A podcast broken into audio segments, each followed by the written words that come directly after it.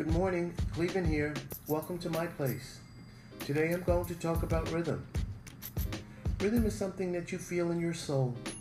It's your beat, it's your pulse, it's your groove, it's your syncopation, it's the driving force that moves you. Rhythm is your vibe. Rhythm is your blueprint, your map, your picture. Rhythm defines you. Rhythm is your cool. It doesn't matter whether you're on or off beat. Your rhythm is your rhythm. Your rhythm is you. Love it, live it, and feel it. And as always, thank you for tuning in to my place.